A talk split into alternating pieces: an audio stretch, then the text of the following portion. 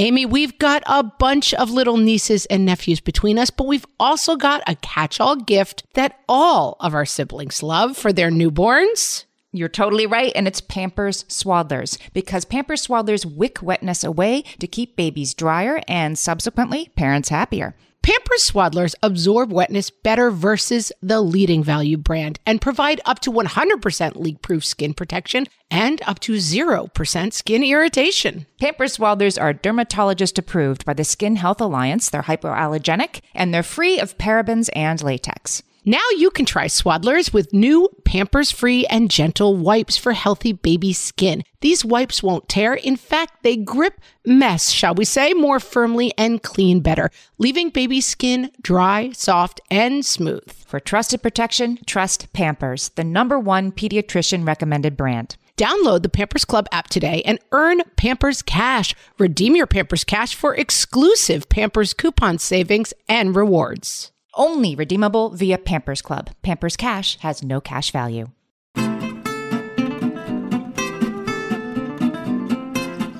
Welcome to Ask Margaret from the What Fresh Hell Laughing in the Face of Motherhood podcast. Solving your parenting dilemmas one question at a time. Today's question comes from all the way from Australia. M from Australia says, Margaret, you say you go to stay with family for holidays, have family stay with you for holidays, and leave kids with family so you yourself can go on holidays. Amazing! Exclamation point. Question Do you have any ground rules or tips and tricks for having family stay with you? My husband and I live interstate from both of our families, so if they visit, they stay with us. We don't live in a large house and we're finding the line between hospitality and what we can handle hard to draw. How can we simplify our approach? M, you have brought us a sticky wicket of a question here, all the way from Australia. This can be really hard to navigate. Um, briefly, when my kids go to stay with my parents or my in laws, I basically am pretty hands off. If my kids are staying with you, your job is to return them in one piece, and otherwise, I don't really care that much. It's usually brief. They don't stay there that long. Maybe I mean, even if they stay for three weeks, they often have ice cream sandwiches for breakfast. I don't sweat the small stuff. I'm going on holiday somewhere else and enjoying myself, so I'm not here to tell you how to raise my kids when they're staying at your house. Now, when people come to our house, it's a little bit of a different question. So, you mentioned that you have a small house. When my kids were young, we also had a very small house and often had parents and in laws visiting, sometimes, you know, extended family. When possible, people stayed outside of the house um, so that we weren't trying to host like nine people in our 1,000 square foot house. And I do think it is important and totally fair to set ground rules. We talk a lot about 50%, right?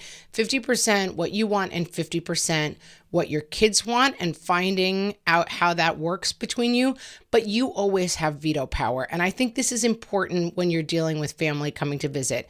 50% what you want it's hard to have people stay at your house for a long time. 50% what they want. They want to be involved in their grandkids' life and spend a lot of time with them, but you have veto power in the end. So I think it's really kind and important to respect the wishes of in laws and parents who want to spend time with you and your children. They gave birth to you or your spouse and kept you alive so that you could reproduce. And you owe them the respect and the opportunity to be part of your kid's life. I'm assuming they're not horrible, toxic people when saying this.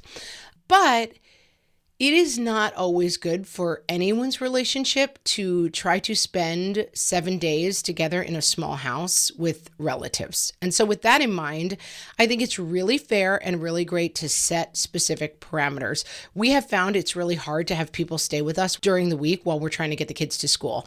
And so, we try to limit that. We're like, hey, let's do long weekend visits so that we don't have people here for five school days in a row because the school days are just very busy and chaotic. There's not enough time for visiting. And so, like, hey, let's not do it that way. Let's try to schedule time when the kids are off, when we have longer breaks. you will get pushback from a lot of relatives who are like, no, no, I want to come for two weeks and I want to stay in your living room and this is what I want to do. It is perfectly fine for you and your spouse as a united front to set parameters that work for you. And you can sit down and talk about that and be like, hey, what's the maximum amount of time that I can love and respect my parents or in laws staying with me in this small space? And try to be as generous as possible with that number. But if it's five days, then when someone says, you know, we'd love to come for three weeks, it's like we have these five days, and that's about as much as we can handle with the kids and everything else we're doing. And if you get pushback, you just remember that no is a complete sentence, that you do get to set these parameters. It is your home. People are not allowed to break in. And so find rules and parameters that work. Realize that it comes from a loving place of trying to keep everybody getting along. Don't be afraid to say no, but work from your maximally generous point. Start with the idea of like, yes, sometimes it is crazy making to have other people in my house. Yes, it is easier for just me and the baby to huddle down and never see another human being sometimes. But I am going to offer in love and respect as much time as I can, which for me is maximally let's say six days, and then set those parameters and stick to them and get on the same page as your spouse. Because sometimes you're going to have people who try to do it and run around you and call you, well, we'd really like to stay for three weeks. I'm sorry, we've decided that five days is our max, and that's what we can do. And there's going to be some bruised feelings involved, but you're going to work through it and you're all going to just try to love on your kids in a way that is sustainable for you. I hope that helps. So glad to hear from you in Australia. And guys, whether or not you are on this continent or not, if you have a question for myself or Amy, send them to questions at whatfreshhellpodcast.com or ask them on our Facebook page, and you may hear the answer to your question on an upcoming episode. Talk to you next time.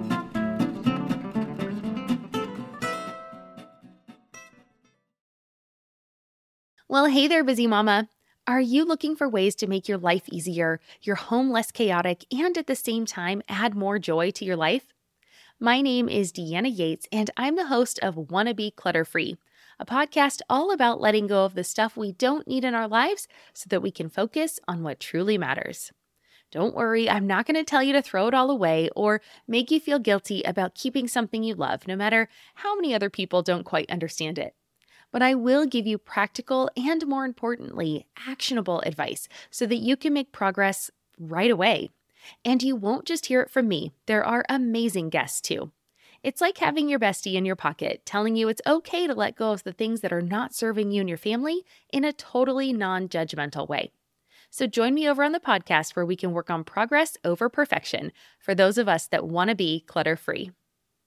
When it comes to raising kids, there's so much to consider. Things like what do we feed them? When do we feed them? How do they sleep? What does it look like to raise kind kids? How does their nervous system work? How do I keep myself calm? What are my triggers? There's so much that comes into play, and we are distilling all of that information for you at Voices of Your Village podcast, where we bring experts in the field of early childhood and education and psychology and across the board so that you don't have to comb the internet for information you get to show up and hang out and have shame free, judgment free conversations and insights into what it looks like to raise kind, empathetic, emotionally intelligent humans. I'm Alyssa Blask Campbell. I have a master's degree in early childhood education. I'm a mom of two, and I am walking this journey right alongside you doing this work. Come hang out with me at Voices of Your Village, and we can dive into real conversations with actionable tips.